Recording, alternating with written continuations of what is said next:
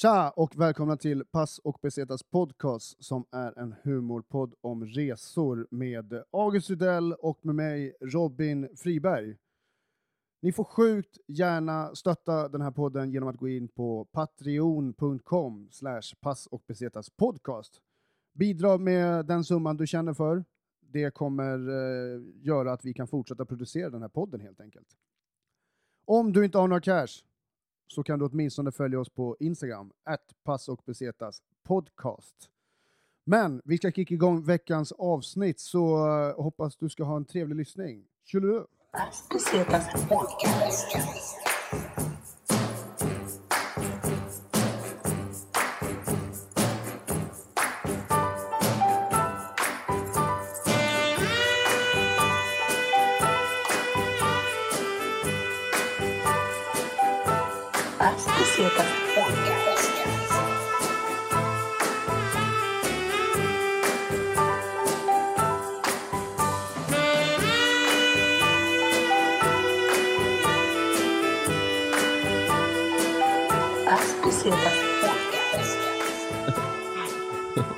Alright, då varmt välkomna tillbaka till uh, Pass och Besetas podcast. Agge är här, tja! Mm, hej Robin, tjena. Eh, och idag så har vi med oss uh, legist. Ja, visst. Ja, visst. Varmt välkommen till Pass och Besetas podcast. Tack, tack. Eh, jävligt kul att ha dig här. Eh, för de som inte vet vem, vem du är, eh, så är du eh, en vagabond och eh, notorisk graffitimålare. Ja, här kan man säga. Tack. Och av eh, förklarliga anledningar så är det därför som vi har eh, förvrängt din röst lite grann. Precis. I och med att eh, du lever i det dolda kan man säga. Ja, man försöker- försvara lite för blå, blåvita. Precis. Och det är vad heter det, Ja, de, de gör vad de kan för att liksom hova in människor och liksom... Precis, i den lilla fisktanken eller vad de kallar det. Ja, precis. Och vi gör vad vi kan för att försvåra det. Exakt. Ett schysst spel. Verkligen. Exakt. Uh, nej men skitkul att ha dig här. Vi har lyssnare som har eh, velat ha med dig och eh, ja, vi gillar att göra våra lyssnare nöjda. Plus att du är eh, någon som både jag och Agge har extremt stor respekt för. som, som målare men också liksom, som konstnär överlag. Ja, tack, tack. Bidragare till kulturen. Ja, ja men det, man, man, man försöker. Vad, eh, vi kommer snacka lite grann om lite resor som du har varit på och det kommer bli en del snack om kultur och det kommer bli en hel del om graff. Liksom. Mm. Eh, vill du berätta lite bakgrund om, din, eh, om dig som writer? Vad, Eh. vad det kan vara intressant att veta? Ja, det är väl att jag målar ganska länge nu. Tiden går fort när man har kul. Och det är sen början på 90-talet som man greppade sprayburken första gången. Och eh, det är en lång resa. Mycket, mycket olika liv, livs, alltså livstider kan det kännas. Ja, det är många olika epoker i, i ens liv som man har upplevt med, med graffiti och, och mycket erfarenheter. Det känns som att du kanske har åkt eh, väldigt mycket pendeltåg. Väldigt mycket bra. Vilken, Mer, vilken, mer pendeltåg än tunnelbana. mer pendeltåg än tunnelbana. Vad heter det, vilken, vilken linje har du representerat? Är det något du vill berätta? Eh, K-line. Det är mycket, mycket Kungsängen-linjen. Ja. Fan, jag har eh, eh, i mina tidiga tonårsår så jag åkte mycket både till Märsta och till, eh, till Kungsängen. Jag hade en, en flickvän som bodde mittemellan, ute på vischan. Så jag satt och åkte där fram och tillbaks i så jävla många år. Så jag har sett jävligt mycket linjeväggar liksom. Ja. Ja, det är nice. Du har åkt mycket bara för eh, att få ligga lite alltså. Du åkte Jag, till ja. Varberg någon gång också? Varberg och eh, Kungsängen. Ja, det är, det är, det är starkt. bort. Verkligen. Eh, vilka, vilka crews representerar du? Ehm, alltså det, familjen är ju FI. Och sen är det med WFC också. Nice, nice. Eh, och eh, jag tänker så här, vi, vi, eh, Graffen har ju bland annat, eh, överlag så tar ju Graffen väldigt många människor till, eh, till andra platser och resor liksom. Jag. När gjorde du liksom dina första typ graffrelaterade resor? Minns du det? Alltså det tror jag var när jag var typ 15. Då var jag ute på en tur med min brorsa ner till Danmark. Klassisk eh, graffmarker, Danmark. Ja, verkligen. Verkligen. Var det Köpenhamn då eller? Köpenhamn, självklart. Vad, eh, är det, är det, det känns som i den åldern och i den staden, eh, känns som att det blir rätt actionfyllt kanske? Ja, alltså det var ju en ganska bra upplevelse. Och det var ju första gången man var liksom ute på, på resa utan, utan liksom föräldrarna. Och eh, upptäckte liksom. Så det, det var ju lite mer tillåtna, alltså det var tillåtande. Man kunde göra lite vad man ville. Rebelliskt. Var det, Rebelliskt. var det din äldre brorsa? Precis. Ja, Okej, så var det den här liksom, du fick hänga med för att han var med liksom, han skulle hålla koll då antar jag? För Ja, brorsan eller? ja, typ. Jag tror det. Lite, lite så var det nog. Ja. Även om han kanske inte är den rätta som skulle liksom hålla koll på en. Nej Så det är väl ja, jag som håller koll på honom. Eh, Om vi tar avstamp ifrån graffen, liksom, är det någon, eh, jag antar att du har väldigt många olika resor, men är det någon, några resor som verkligen sticker ut extraordinärt för dig? Som, som liksom resor som har varit kopplat till, till graffen? Alltså, man har ju rest väldigt mycket. Man har gjort många så här turer i Europa, både med, med tåg eller bil. Och där träffar man ju mycket olika månader. Då är det ganska korta vistelser, att man stannar en vecka där, en, en månad kanske. Eh, och Europa i stort är ju ganska, ganska likt överallt. Och det som jag tänker mest som, som har påverkat mig, mig, mig personligen störst och liksom vidgat, vidgat mina vyer mest är ju liksom resor till Sydamerika eller till Afrika. Där man liksom genom, genom äh, graffitin ändå... Alltså graffitin öppnar, öppnar dörrar. Så är det. Det är ju nyckel till att liksom... På vilket sätt öppnar du dörrar? Liksom? Vad, är det som, eh, vad är det för typ av eh, möten som blir? Eh, om, vi, om vi tänker graffiti i Sverige. Då är, det liksom, då är man ute på natten, ingen får se en. För vi har ju lite det här äh, angivarsamhället. Att folk tycker om att vara vardagshjälte och ringa polisen om de ser någon måla. Och, och då, då vill man ju liksom inte synas. Samtidigt som i Sydamerika eller i Afrika, då står man ju och målar på dagen. Och då, då är det liksom automatiskt att man blottar sig för alla. Och då är det mycket lättare för, för liksom åskådare eller förbipasserande att liksom ta kontakt med en. Eh, vilket resulterar i att man liksom blir liksom erbjuden mat, en spliff, en bärs. Liksom att, att det, det, det, skapar möten på ett helt annat sätt än vad det gör i Sverige. Och det, är- det är ju jävligt häftigt. Fan, det låter nästan som två helt olika världar. Det är helt olika världar. Det är helt olika världar. Snarare att folk hejar på en liksom. Ja, än ja, att, eh, definitivt. än att definitivt. försöka Och, och det, det handlar väl om att, att en helt annan inställning till vad man gör. Alltså, vi i Sverige har ju blivit liksom bekämpade med, med, med alltså, alltså staten har kämpat emot graffiti och sett det som ett problem snarare än som en tillgång. Och det är ju så, det som har format scenen generellt därifrån. Så. Och eh, är man utomlands så, så är det ju oftast liksom så här att man lägger inte ner massa pengar på att fixa fasaden så kommer någon med, med färg som de har betalat för och eh, liksom vill måla någonting fett på väggarna. Då blir alla glada. Ja. Mm. Gratis färg liksom. Precis. Gratis renovering av Gratis ytan. konst liksom. Ja. Här, här, här i Sverige lägger vi här några mille på att vi ska ha en offentlig konstverk medan där får man det gratis.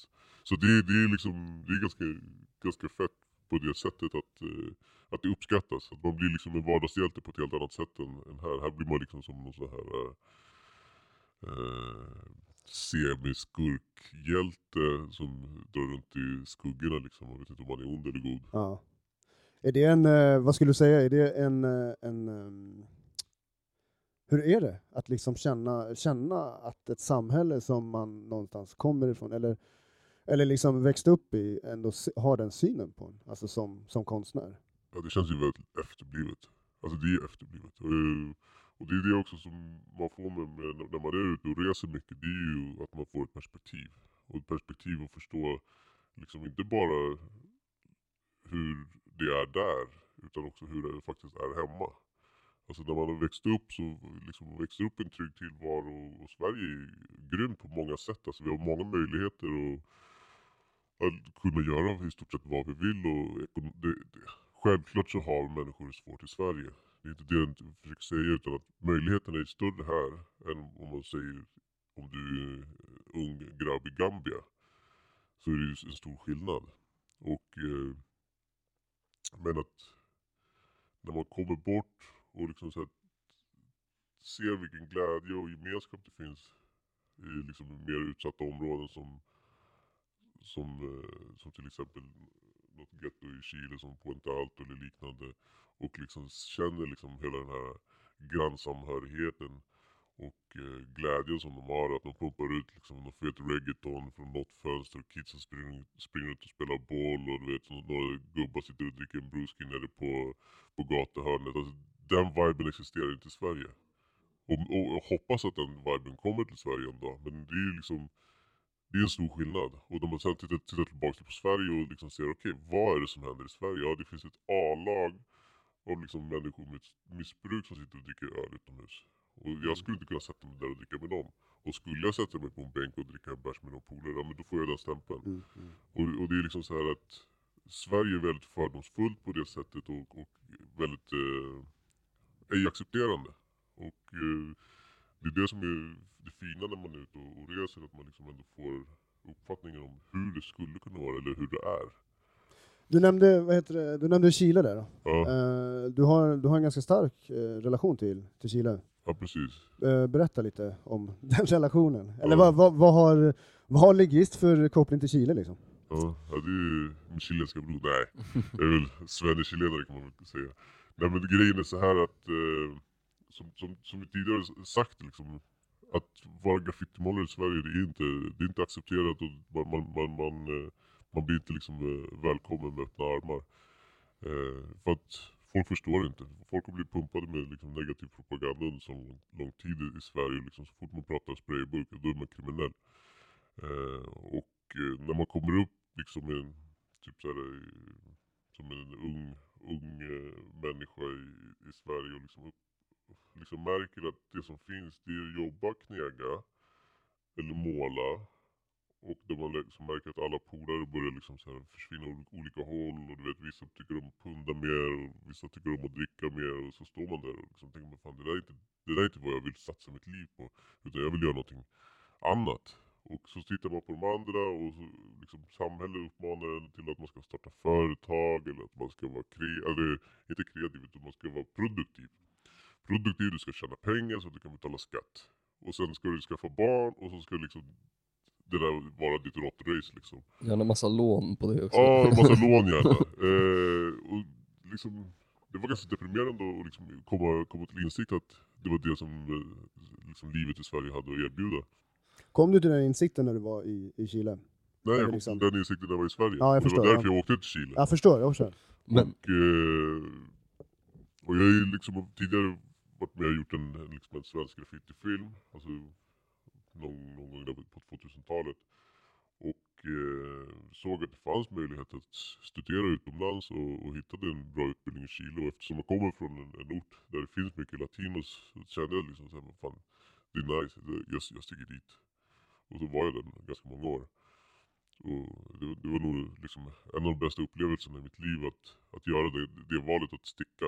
Att ändå kunna få liksom att lära, lära, lära känna liksom en, en annan kultur på det sättet att man ändå kommer dit och får ett, en objektiv inblick i hur kultur är. Alltså för det är också så här, när man pratar kultur i Sverige, antingen är det liksom att man pratar kultur som teater och, och, och sånt där. Och, liksom, och, och i Sverige är det liksom åskådarkultur vi har. Och då är det liksom nöjeskultur. Och sen har vi liksom kultur hur vi är.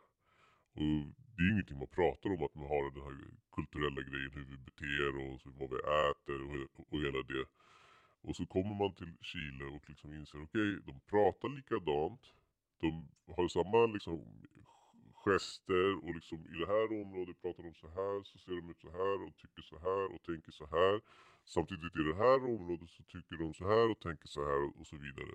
Och då kan man ju liksom börja bryta ner liksom hela de här jargongen och liksom försöka förstå det på ett helt annat sätt. Och eh, det var väldigt matnyttigt för mig att liksom kom, komma till de insikterna för att sen kunna göra en liknande analys på, på, på Sverige. För att liksom så förstå, okay, vad, vad är Sverige för något? Och sen se liksom hur mycket brister vi faktiskt har här. Men eh, bara gå tillbaks snabbt till det du sa om så här när du kom till Chile och bara så här såg där, alltså typ, det är ju typ motsatsen till det här angivarsamhället i Sverige, den så här grann, eh, ja men typ så här nice communityn de har. Precis. Och det känns som att hela den viben i Sverige, den har verkligen bara spritt sig ut till resten av eh, alla typ så här kulturella grejer. Bara, de stänger ner ställen för spelningar för att det är för hög ljudnivå. Alltså, så här, det är bara mer och mer sånt där hela tiden. Ja, Och det är så jävla trist. Locket, locket på. Ja, Locket på. Och, och, alltså, det är det som är sk- stora skillnaden mellan till exempel Chile och eh, Sverige. Det är att Chile länge haft en väldigt, väldigt auktoritär regering som har varit liksom alltså uppenbar auktoritär. Vi har en auktoritär, ett auktoritärt system i Sverige fast på ett annat sätt där, där liksom invånarna känner sig liksom tryggt invaggade. Och medan där borta så slog de en, en pinne i huvudet på en och ställde, ställde i ledet. Och där har de ju då liksom fått en helt annan approach gentemot polisen och myndigheter. Där de också har varit tvungna att liksom ha, ha liksom så här självförsörjning på ett helt annat sätt. Att de liksom tar hand om sig själva på ett helt annat sätt än vad man gör i Sverige.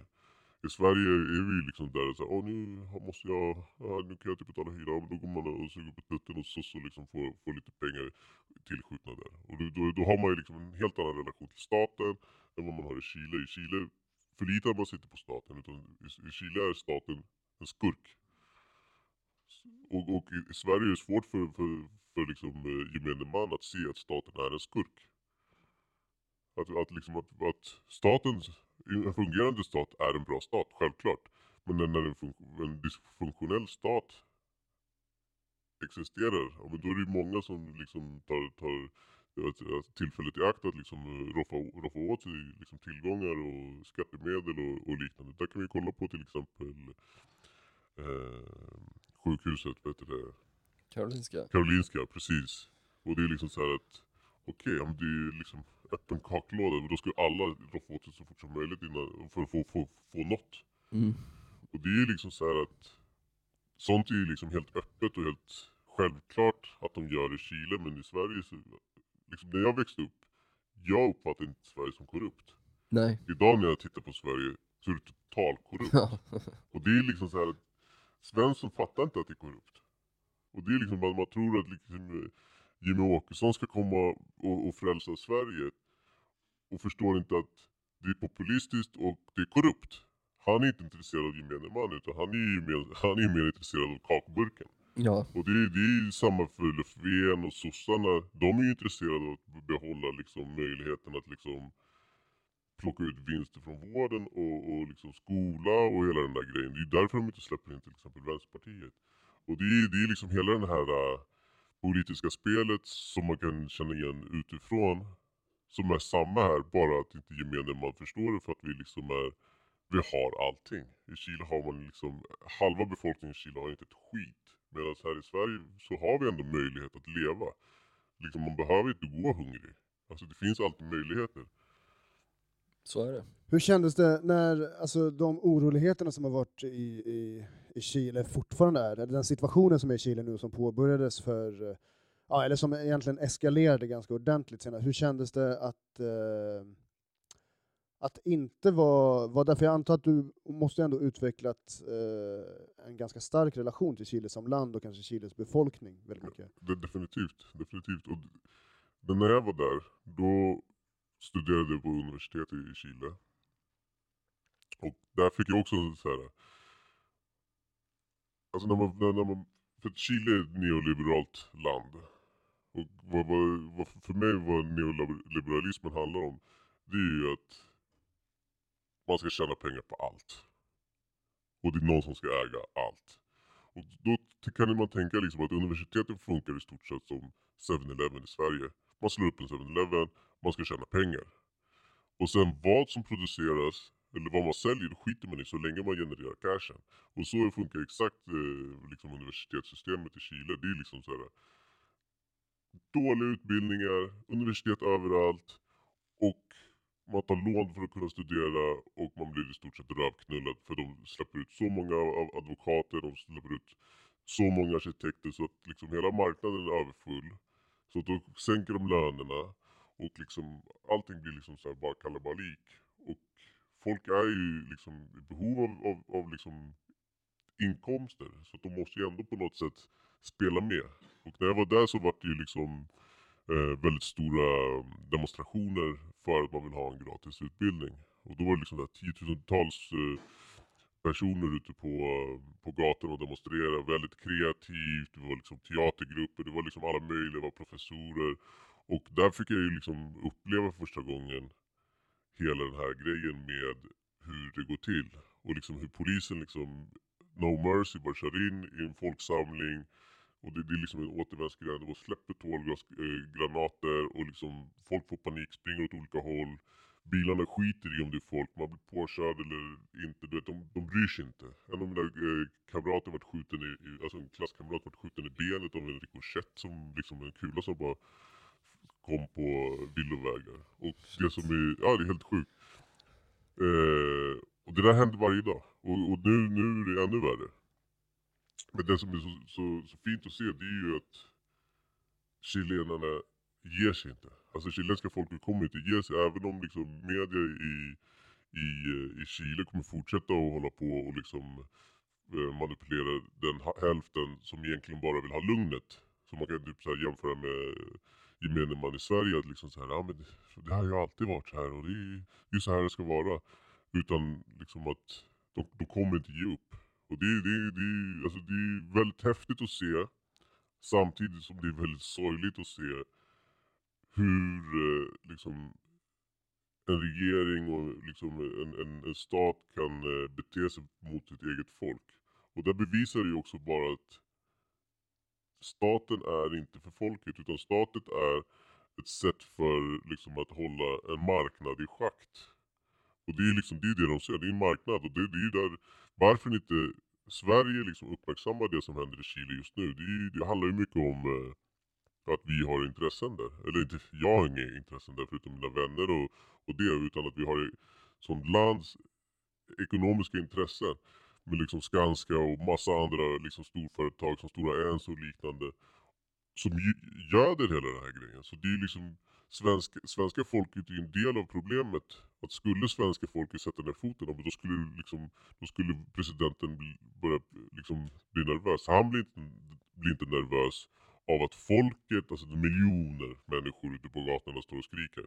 Det han säger, ja men vi fixar fler vattenkanoner, vi fixar mer tårgas och satsar hur mycket pengar som helst för att trycka ner folket istället för att använda de pengarna för att lyfta upp folket. För att de är inte intresserade av att ha ett välfungerande samhälle. Och det är ju någonting som vi förmodligen, vad jag tror, i en framtid kommer kunna se i Sverige om vi har ett neoliberalt system.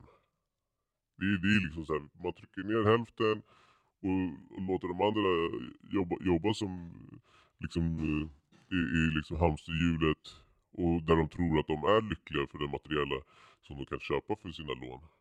Och så att de liksom fortfarande håller sig i schakt. Och det, det, det, det tycker jag är helt fel för att, för att när man har varit ute och rest så har man ju sett också mycket liksom så här, vad det är som faktiskt spelar roll i livet. Alltså du vet en flashig bil spelar ingen roll. Liksom den snygga tjejen som vill åka med dig i en flashig bil, hon vill ju bara hänga med dig för bilen. Men då, då är det ju liksom ingen idé att lägga ner energin på den personen. Och det, är- det är ju någonting man kan liksom, liksom tänka på. Att det, det materiella är inte det viktiga utan det kreativa är det viktiga. Och det är det, är det som är häftigt med, med, med graffitin då. Vad, vad, eh, om man skulle resa till Chile, vad skulle du säga är en av de viktigaste... eh, vilken stad och vad bör man inte missa? Liksom? Vad tycker du kan vara utvecklande för människor att uppleva om man reser till Chile? Men det, är vem som, alltså det beror på vem som åker till Chile. Alltså det, det är hela den grejen. Alltså Men om jag skulle säga så här, jag ska åka till Chile. om du skulle, åker till ja, Chile, här, vad skulle du tipsa mig om? Om jag säger så här, ja, jag ska... då, då skulle jag säga... Jag har aldrig varit i Chile heller. Ja, jag, jag skulle se till, säga, säga till att gå på en demonstration. Och liksom verkligen så här, äh, ta med dig gasmasken och gå dit och checka läget. eh, men definitivt. Det är liksom så här, man, man, man, man känner inte till Santiago om man inte har känt tårgasen. Det är liksom en grej. Eh, sen skulle man vara tvungen att åka till Valparaiso. För att det är en liksom otroligt vacker stad som har liksom vuxit väldigt organiskt. Och eh, som har en väldigt så här, skön känsla fortfarande. Eh, och sen finns det ju mycket intressant kultur och så vidare. Och liksom Atacamaöknen är ju häftig. Det, det, liksom, och det är väl typ de tre platserna, eller de, de tre som jag tänker är så här äh, måsten. Och sen är det ju mycket lantbruk och det är jättemycket trevliga människor och massa olika saker som man kan liksom upptäcka men det är väl typ främst det som är för Chile. Matmässigt då? Vad, vad är liksom, eh, man måste, du måste ju ha hunnit uh, käka en jävla massa god mat. Du snackar mycket om att man blev, alltså det var ett väldigt öppet och mer inbjudande samhälle. Precis, Liksom. Mat precis. är ett sätt, framförallt över nation, alltså människor som är från andra länder, mat är oftast en, en väldigt central roll. Liksom. Ja, Har du käkat nå- vad, eh, har du några minnesvärda rätter som verkligen så här, Alltså fa- favoriten, nu är, jag, nu är jag vegan. När jag var där käkade jag liksom skaldjur och sen brukar jag testa liksom, liksom så här, rätter bara för att ha liksom, smakat. Men eh, det finns en rätt som heter eh, reinetta alla plancha. Som är liksom en vit fisk som man, man steker i, med smör. Som är otroligt god. Och så käkar man med potatismos. Och sen har de ju liksom i, om man ska tillbaka till någonting man bör besöka om man är i Chile, det är liksom Mercado Central som är liksom den eh, centrala marknaden i, i, i Santiago. Där finns det massa olika matstånd och när jag var där så kostade liksom en, en tallrik mat eh, 1000 peso som är motsvarigt till 15 kronor. Och då kan, få- kan, kan man få liksom eh, poroto som är typ vita bönor eller pescado frito som är liksom eh, friterad fisk eller någonting. Och det är ganska schyssta, väldigt, väldigt schysst mat. Och i en väldigt häftig miljö som man inte kan uppleva här. Eh, så det är mycket, mycket god mat och det är mycket, mycket från havet. Mycket olika häftiga eh, liksom, eh, fiskar och sånt där. Fan vad fett. Du har ju, vad heter det, ett... ehm, ehm, det här kanske inte var i Chile, men du har gjort en... eh, du, när vi snackade lite grann innan så berättade du lite grann om att eh, du har målat i ett fängelse. Ja just det. Vad, just det. vad, vad var det för typ av fängelse och, och hur gick det här till? Och liksom, Hur Ja. var hela situationen? Ja, äm, äh, alltså, jag har ju lärt känna ganska mycket graffitimålare i Chile. Och, och där var det ett gäng, Dos Ebrios Brios kallas de, ett, ett crew. Som eh, jag träffade på på någon fest. Och så bara, var det någon som ah, men fan, eh, ska du inte följa med och, och måla? Vi ska ha, ha, håller på med ett muralprojekt i ett fängelse. Jag bara, ah, det låter intressant. Absolut, jag är down. Och jag är väldigt öppen för liksom, det mesta. Jag tackar, tackar oftast inte nej. Utan jag tycker att man, man testar på allting en gång åtminstone. Mm. Eh, så visade det sig att det är ett högriskfängelse. Eh, Colina 2 heter det. Eller Colina Dos, då på spanska. Där de, där de sätter liksom alla högriskfångar. Liksom. Kan, man kan ju jä- jämföra med Kumla eller Hall. Eh, bara att Kumla och Hall det är ju liksom relativt städat. Alltså det är ju dårar som sitter där. Men de är ju inlåsta. Och det här är ju liksom Det är inte alla i ett rum liksom. typ. Nej men alltså det, det här, om, om man tänker liksom så här att ett typiskt svenskt eh, hyreshus på tre våningar. Eh, men med en relativt stor gård med, av, bestående av en mur. Och i det där huset så är det liksom på varje våning så är det två korridorer som går åt varsitt håll från trapphuset. Fulla med sängar. Så det kanske är, eh, vad kan det vara, typ 200 pers kanske, 150-200 pers som bor i, i det där huset och är ute på den här gården hela dagarna. Minns du vad det var för typ av lukter eller, så här, liksom? eller ljud och lukter och så här? Vad var det liksom, hur, hur var stämningen? För det Ja. låter som att det kanske är ganska hårdbarkade människor som... Ja det är stenhårt, det är där, liksom. stenhårt, det är stenhårt. Men det är människor, man Ja. får inte glömma bort att det är Precis. människor. Ja. Eh, men alltså, om, om vi börjar från början, liksom, fängelset ligger liksom en bit utanför Santiago och vi var där en vecka och målade. Så vi var där liksom bara på dagarna, så vi kom in på morgonen och fick gå hem liksom vid, vid, liksom vid middagstid. Så första dagen när vi kommer dit, man hoppar av bussen och då är det liksom så här, bara en busstation. Och så går man över vägen och då ser det ut som vilket fängelse som helst, man kommer in. Och så för att komma in i fängelset så ska man gå ner en våning. Gå i, gå i en källargång. Och liksom när man kommer ner den där källargången. Då Fan vad läskigt det här låter. Alltså, Ja, ja, ja, men det, det, det, det var skitvidrigt Ja. faktiskt.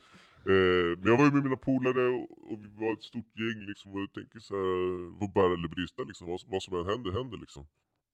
Och jag vet ju inte någonting om fängelse. Jag är liksom, när, de, när börjar snacka om det börjar jag googla så här, chilenska fängelser, vilket jag tycker att ni lys- lyssnare också borde göra. Det finns en hel del intressanta videos. Eh, så vet du det, kommer man ner i den här källargången och det är lite fu- fuktigt och det är liksom lite kyligare. Och så liksom är det en ganska lång gång. kanske 100 meter och i mitten av den här gången så är det liksom här vaktbås. Där man liksom blir eh, visiterad. Och kommer dit och så är det så här läskiga vakter.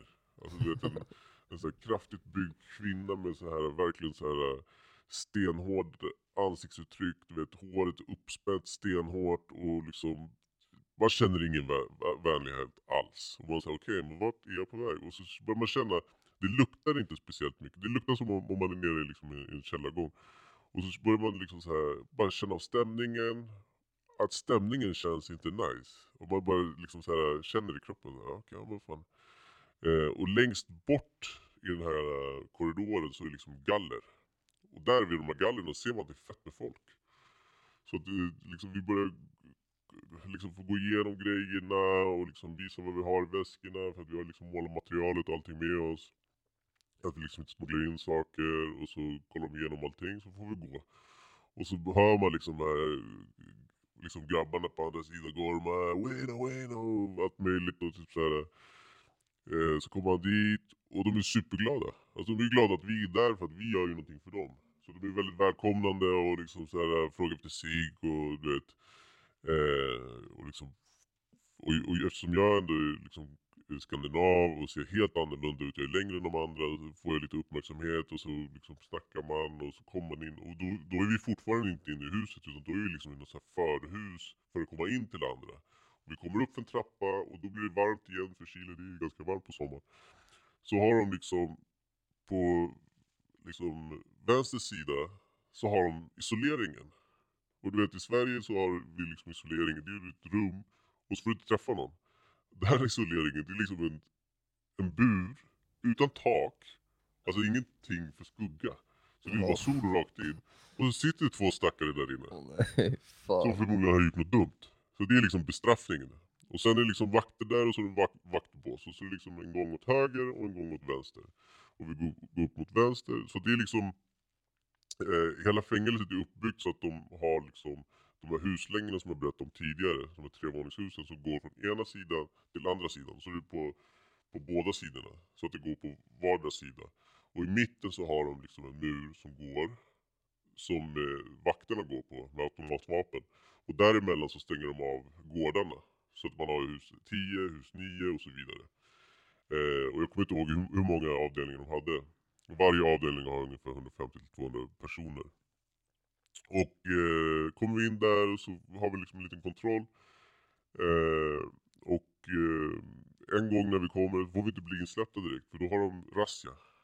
Eh, och det tar lite tid och när snuten kommer ut, och då kommer, eller eh, plitarna så kommer de med liksom spjut. Då har de liksom så här två spjut som de kommer med i handen. Som de liksom konfis konfiskerat. Ja, det var några som hade alltså byggt egna spjut där. Ja, ja, de tar det från eh, sängen och så vässar de till det. Och det är en del av, liksom, om man kan kalla det för en eh, fängelsesport. Jag kan berätta mer om det sen. Eh, och så kommer man in och så går man liksom, eh, eh, öppnar de upp en grind så, är det liksom så här, eh, grind på en, ena sidan så, är man yttermuren liksom längre bort på, alltså ett par hundra meter bort.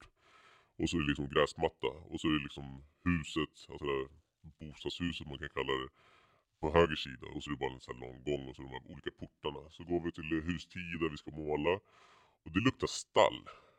Alltså det luktar stall och så är det små, små fönster och folk hissar ner liksom eh, små snören med korgar och liksom så här skriker Oj Barbie, regala mig un dulce, typ så här.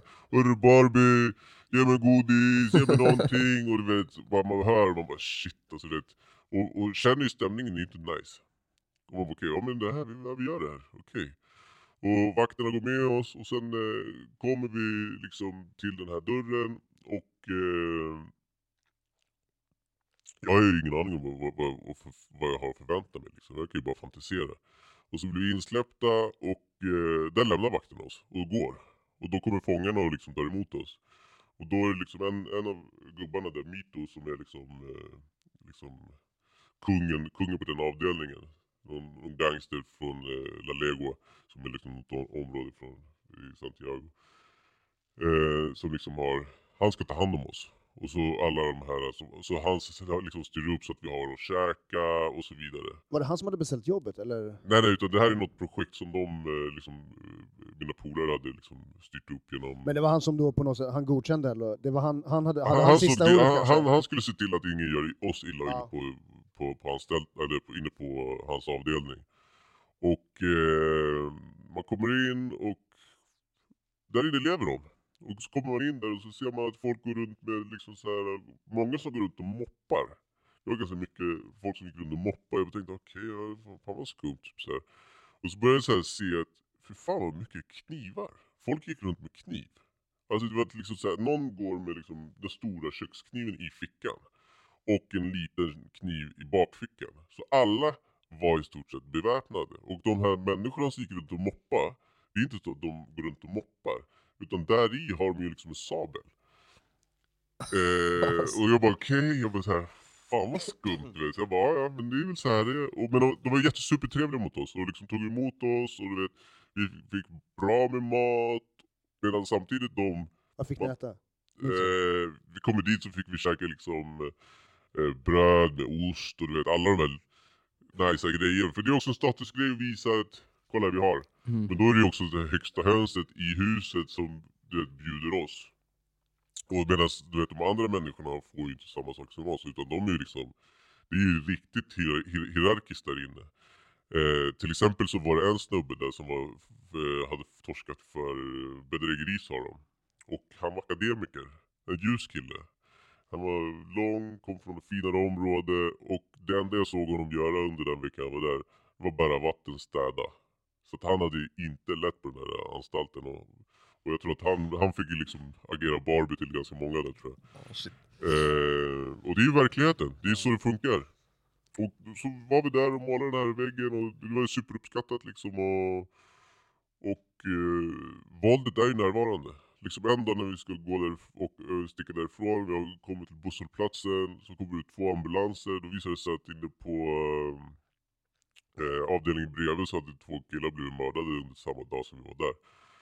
Och eh, ja, men det var, det var liksom en eh, superlärorik liksom eh, eh, upplevelse. Och eh, det är ju mycket saker därifrån som man ändå har liksom, så här, tagit med sig vidare i, i livet. Liksom. Och jag kan ju berätta mer om saker. Där. Så till exempel så knarkar man ju lika mycket inne på de kåkarna som här. Och där är det som sagt det är trevåningshus. Det är en vakt som går på den där mittenmuren med automatvapen. Och så kastas det ju till tennisbollar likt du brukar göra på öppna anstalter här. Med droger och mobiltelefoner över. Och är det inte tillräckligt duktig kastare, då fastnar den på taket. Och det är ett trevåningshus. Och då är det någon jävel som måste klättra upp och hämta den. Och då är det den stackaren som är liksom lägst. Han som fick bära vatten och moppa, eller Ja städa precis. typ. Det, det är liksom hunden, för de kallar dem Los Perros liksom. Det är liksom de som är liksom lägst i rang. Så du måste klättra upp där och plocka ner den där. Och eh, du riskerar att bli skjuten, du riskerar att trilla ner och gör du inte det, då kommer du bli mördad på kvällen. Och det är mycket, mycket sånt. Och det är, det är liksom många människor på en liten yta och de är uttråkade. Och där kommer vi komma tillbaka till den här eh, national, na- nationalsporten som de har. Och det utgår på att man eh, utser två personer som ska slåss mot varandra. Och vardera person ska ha två spjut. Fan det är som så här gladiator. Ja, gladiat- eh, Ja, ja. gladiatorspel. Ja, i- definitivt. Så att, gå in och googla det på liksom eh, Chilen eh, eh, jail eh, fights eller något sånt där shit. Och, och får ni, så får ni se. Det är, det är riktigt sjukt. Och då är det liksom så här att okej, vet, sitter du där. Då kan eh, liksom någon komma liksom, okej vet du Robin, eh, ikväll ska du fightas mot, mot Agge. Och du bara, ja jag vill inte, ja, men eh, liksom, Jag vill det. inte, jag har en podd med honom. Jag vill inte Ja, fightas med honom. Nej, men, men, men, men liksom att eh, gör du inte det då kommer vi mörda dig. Så du är liksom illa tvungen. Och eh, antingen dör man så, så liksom överlever man. Och hinner väktarna komma in och avbryta eller inte. För de har ingen väktarnärvaro inne i husen. Alltså det finns ingen väktare. Utan den väk- vakten, som är, det är den som går på muren och ser. Och där kan han ringa och komma uppbackning. Men det kommer ta lång tid innan vakten är inne i huset. Och att de ska komma in. Eh, och eh, ja, det, är, det är fruktansvärt hemskt. Det är fruktansvärt hemskt ställe liksom. Det är, det är liksom ett helvete. Ja. Jag träffade en grabb där som jag pratade med. Och eh, han var 19. Superskön snubbe. Alltså 19 bast, han är, han är väldigt ung, det är en pojke. Och då, då får du tänka på det här är högrisksfängelse. En pojke på sånt ställe. Och liksom pratade med honom och liksom fråga vad, vad gör du här? Han bara, då har han torskat för att sälja Pastavase som är liksom kokainbasen. Som är väldigt eh, liksom eh, utspridd eh, drog i, i Chile. Med många missbrukare, man kan väl jämföra med, med crack cocaine. Eh, och han berättar att han har torskat för det. Han kommer från ett fattigt område, förmodligen inte haft förutsättningar för att kunna göra mycket annat. Utan cashen måste in. Det är ju som, så det funkar. Och eh, så frågar jag liksom, har det hänt någonting här inne? Han bara, en gång så vet du det, så är jag inne på avdelningen och så känner jag liksom, eller han säger, berättar inte jag som känner det. Utan då känner han att det händer någonting bakom honom. Så han vänder sig om. Och i samma stund så lyckas han fånga liksom en kniv som är på väg in i- liksom i, i buken på honom. Och liksom överlever den attacken. Och då är det liksom en farbror inne på området. Som har varit uttråkad. Ser till någon liksom eh, snubbe som liksom bara får testa. Och bara säger okej men du ska gå och klippa den här snubben. Alltså ingen anledning. Bara för att de är uttråkade. Och så liksom försökte den här snubben göra det. Och liksom, det är inte så att den här 19-åringen blir flyttad någonstans än. Utan han hamnar på samma avd- avdelning igen. Och jag bara frågar, vad, vad gjorde du när jag kom tillbaks? Och jag högg gubben i halsen. Så det, är- det är liksom ett, en konstant våldsspiral i de där fängelserna. Och det det, man- får ju liksom ett, ett helt annat livsperspektiv när man får liksom se det på plats. Alltså det är en sak att se sånt på film och liksom tycka att wow, oj, ho, ho, ho. Alltså det är inte, det är inte, det är inte roligt. Det är inte roligt och liksom man måste ju ändå, liksom, på en sån plats så måste man behålla humorn. Alltså annars är, annars är man helt körd. Ja. Men eh, så är det, alltså det är väl därför alltså många typ så här, ja men typ snutar och sånt, alltså de har ju oftast jävligt grov humor. Även så här brandmän och sånt där. Det är ju för att man måste försöka behålla humorn när man ser så mycket fucked up shit liksom. Ja, ja. Så Annars, blir man knäpp tror jag. Ja, det tror jag. Håller Fick ni med. någon foto på, på målningen? Ja, vi var, var bra gruppfoto med alla, eh, alla, alla liksom intagna och sånt där framför. Jävligt fett foto. Är det någonting som eh, kan få nå internet eller Instagram? Ja, vi Ja, kan, vi kan, Kanske vi kan få slänga upp den på våran? Ja, vi ska lite reda på det. Tungt, tungt. Men hur många var ni? Ni tog en vecka eller vad sa du? Precis, vi tog en vecka, vad kan det varit? Typ så här 12-13 pers. Jävlar. Mm, och sen avslutades med en invigning och då kom det in massa rappare och liksom hade liksom en riktigt så här äh, fet äh, liksom hiphop jam inne på avdelningen. Fan vad surrealistiskt alltså. Ja, det, det är helt sjukt, det är helt sjukt.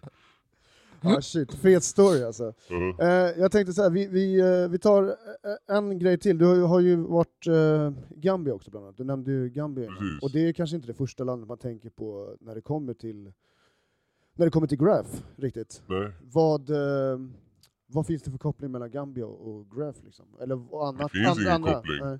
utan, det- utan det- liksom, jag har en koppling dit. Eh, jag tycker Gambia är jävligt fett och jag tror att många andra tycker Gambia är fett. Det, det är liksom ett, ett land som eh, som många andra af- afrikanska länder, det är väldigt fattigt. Liksom. Det, är inte, det är inte, finns inte mycket förutsättningar för, för, för folket och eh, sen är det väldigt sorgligt att många turister åker dit av helt fel anledningar och där, därav mycket liksom, sexturism och liknande. Det är ganska litet Gambia va? Alltså, Ja, det är superlitet. Det är superlitet superlitet. Men det är jävligt Vart i. Gambia var det någonstans? Vilka städer? eh, Eh, Bacau, mycket fokus på Bacau.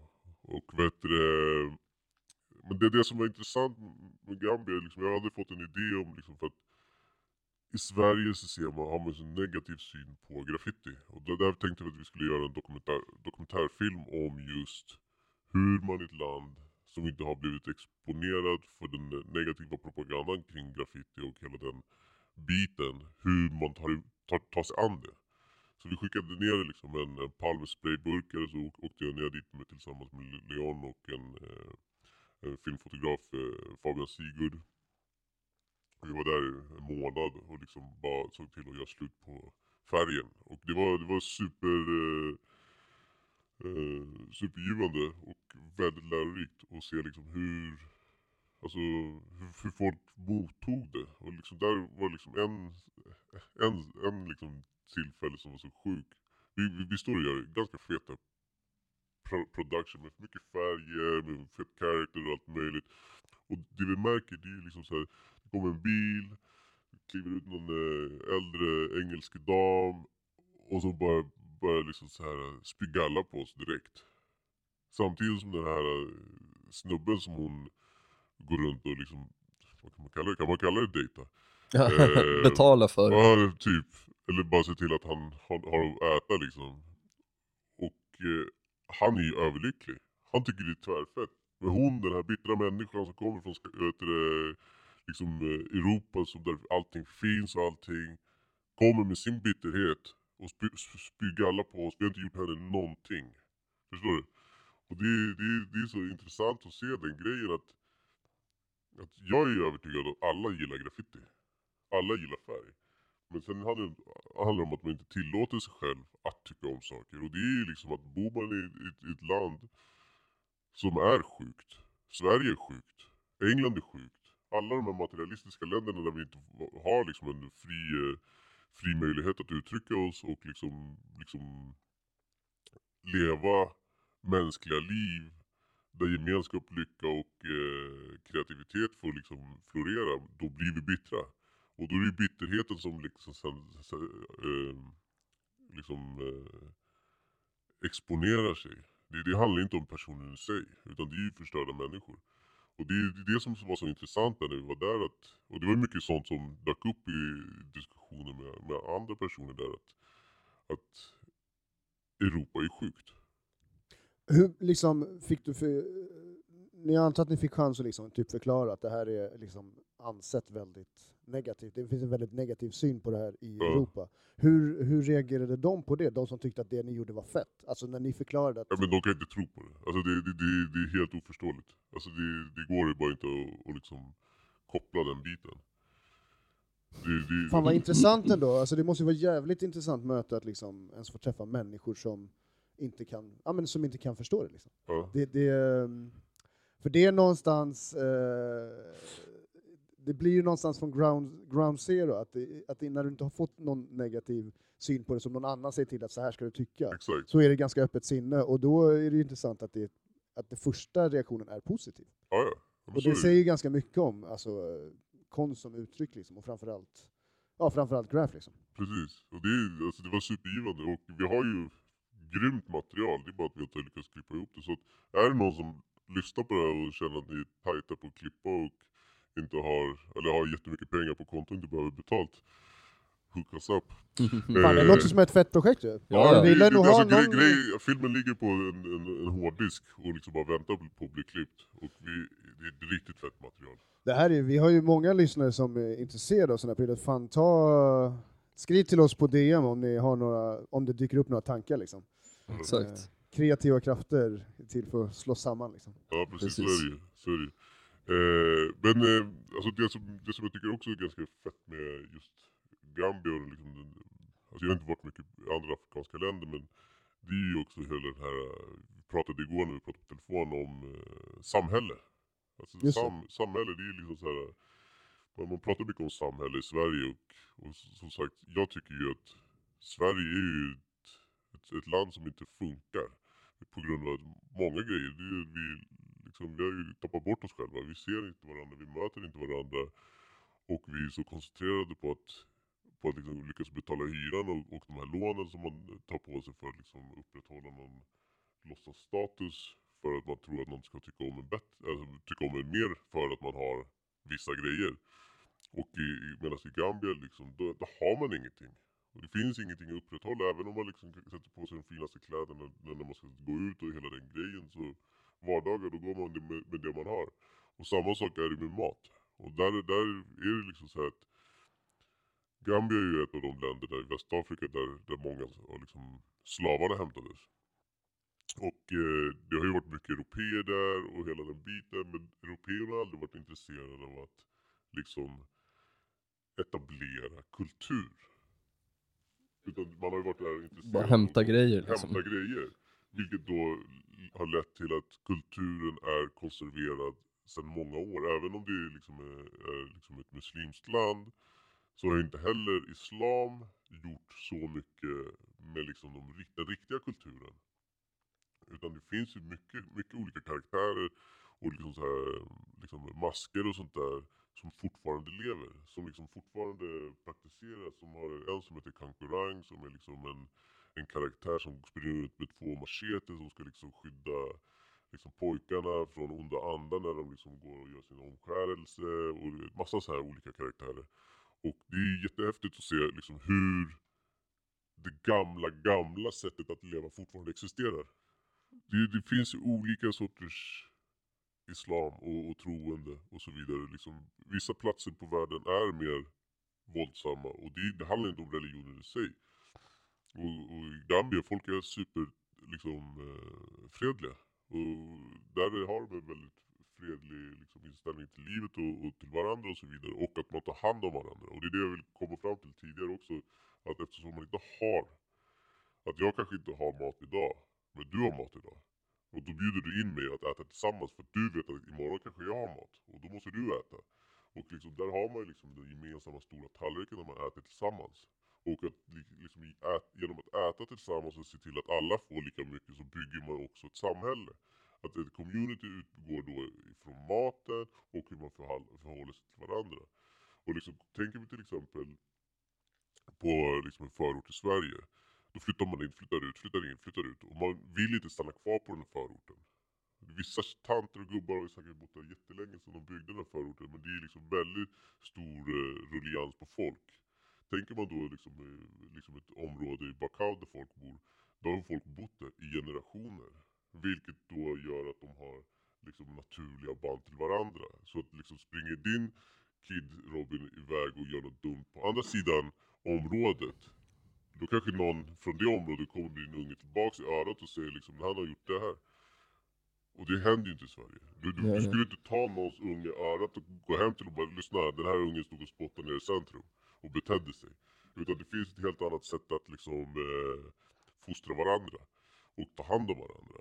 Och sen kanske inte det så här genomsyrar allt och det, det finns ju liksom eh, Serakunda som är liksom ett större köpområde och så kommer det ju självklart liksom flyktingar från andra områden. Men till exempel i Bakau är det fortfarande eh, liksom relativt isolerat och de som bor där är därifrån. Fan vad intressant alltså. Ja det är skitintressant. Fan vad grymt. Jag tänkte att vi ska ta och börja runda av. Du ska få springa iväg och syssla med det du behöver syssla med. Men jag Ja. tänkte, eh, har du något du vill eh, göra reklam för eller pusha för? Eller ska man följa någonting? Följ någonting. Följ ditt hjärta. Ja, Precis, vi brukar ha, vi brukar ha så här Insta-runda. Följa ditt hjärta är fan det bästa alltså. Ja. Fuck Instagram, följ ditt hjärta alltså. följ ditt hjärta. Ja. Ja men det är väl det man, man ska göra. Men sen har jag Instagram också folk är intresserade av att se där. Där brukar jag lägga upp lite liksom, graph-relaterat men också om det är något annat som stör mig. Jag lägger upp lite tavlor om någon vill sponsra en fattig Hur, hittar man dig på, hur hittar man dig på Instagram då? Ligisten. Och då är det inte med T utan med D. Li- L-I-G-I-S-D-E-N.